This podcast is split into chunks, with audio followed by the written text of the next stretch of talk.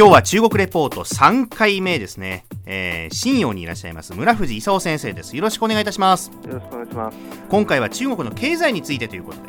そうですね、はい、あの中国っていうとねあのえー、中央の計画経済っていうのがあってね、うん、で5年ごとに5か年計画っていうのを決めるんですよ。はい、であの政治的に言うとねあの、えー、この間その18回あの大会で胡錦涛さんがあのあのトップの座を習近平さんに譲ったというのがあるんですけど経済的に言うとねあの5年ごとっていうのがあの今はね2011年から15年の5年計画なんですよ。はい、ということになるとあの、えー、11年3月去年の3月の全人代で決まってるんですよ。うん、であの今、その中にあるんですけどねその5か年計画ではあの、えー、経済成長の目標がね7%ってことになってるんですよ。であの2006年から10年前の前の5か年計画ではね7.5%と。いうことで、うん、0.5%あの、えー、今回は下がってるんですね。はいはいはい、で7.5%ってあの言ってたんだけど本当はどうだったかっていうとね9%とか14%ぐらい成長してるんでね、ん。今回の7%が本当にどのぐらい成長するのかはね、うん、あのなってみないとよく分かんないんだけどあのまあ、日本より高いのは間違いないんだけどあの今までみたいに本当に高成長続くのかね、うん、よく分かんないという状況になってきたと。ただねあの、えー、ご存知か分かりませんけど産業革命に至るまではね世界の GDP の半分は中国とインドだったんですよ。え半分が中国とインドだったんですか？中国とインドだったんですよ。もともと中国とインドがねほとんどだったんです世界って。ところがあの産業革命が始まった時にね中国とインドがあの産業革命に乗り遅れてね、うん、どんどん遅れたわけですよ、はい、でも世界の10%もなくなるぐらいね、あの、うん、全ちっちゃくなっちゃったんですよ、もう発展途上国になっちゃってね。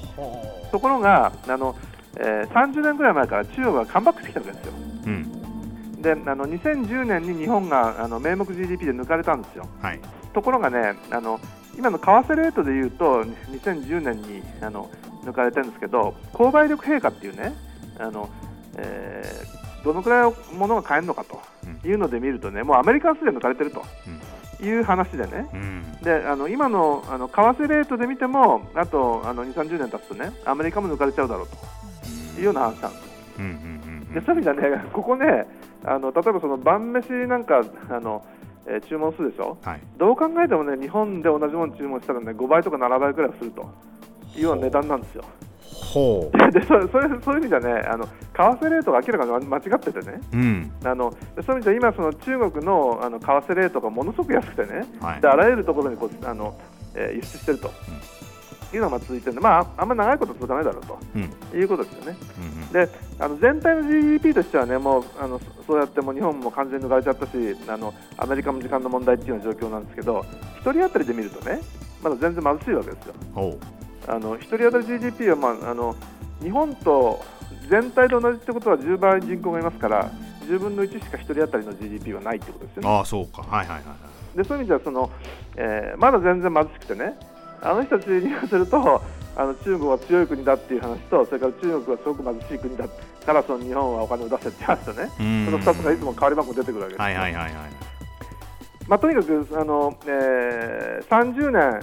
あの10%近い成長を続けて日本は20年バブル崩壊以降ね、はい、あの成長ゼロ成長でねずっと続いてきてるでしょ、うん、であのそういう意味で中国は依然としてあのカムバックの途上にあるという状況ですよね、でインフレもそんな大したことないんですよ。あそうですか、もう2、3%程度でね、そんな大したことないです。で問題は失業率でね、失業率があの、えー、4%くらいとかの公式あの公的な統計では出てるんですけど、うん、本当は20%ぐらいあるんじゃないのと。いう説があってね、えー、よくわかんないんですよ。わかんないですね。でそんな中でねあのそろそろ成長したんで社会福祉もなんとかしなきゃっていう話になってきてね。まあそうです。医療とかねいろいろね大事ですよね。これがねあのあのカバーする範囲がどんどん広がってきてね、うん、もう今やねあの12、3億人カバーしてると。96%は人口をカバーしたみたいなね。こと今回のあの共産党大会なんかでもねあの高らかに歌って歌ってね、はいはい、でみんなであのすごいと、うん、感心したりしてるわけですよ。で年金まで昔なかったのがねだんだん年金もあの、えー西洋の国と同じような、ね、年金制度が導入されちゃってね、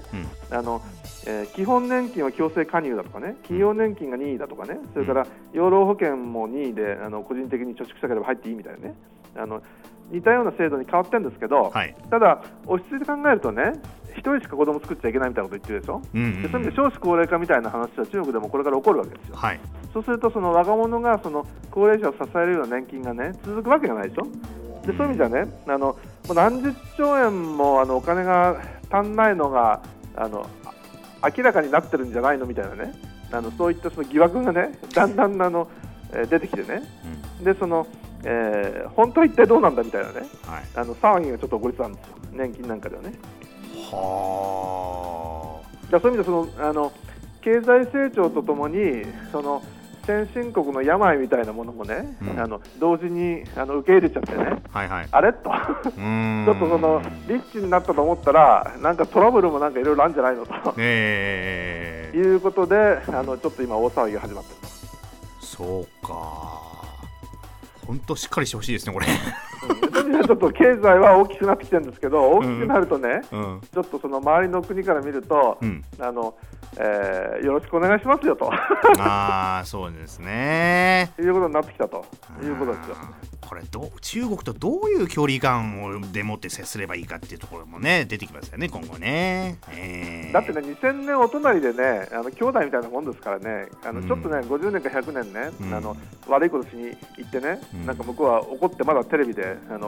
悪者日本人が中国人を殺すみたいなね、番組たくさんやってるんですけど、そんなの数十年の話でね2000年ずっとおとあのお友達でね、はい、あの行ったり来たりしてたわけですから、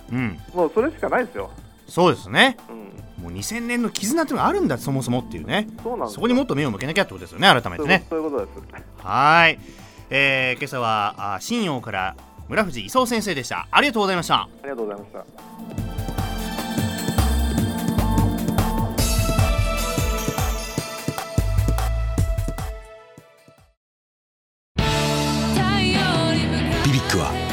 州で生まれ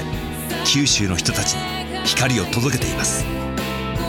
九州のお客様が光り輝くように。それが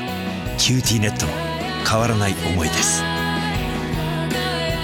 キラキラつながる「キューティーネット」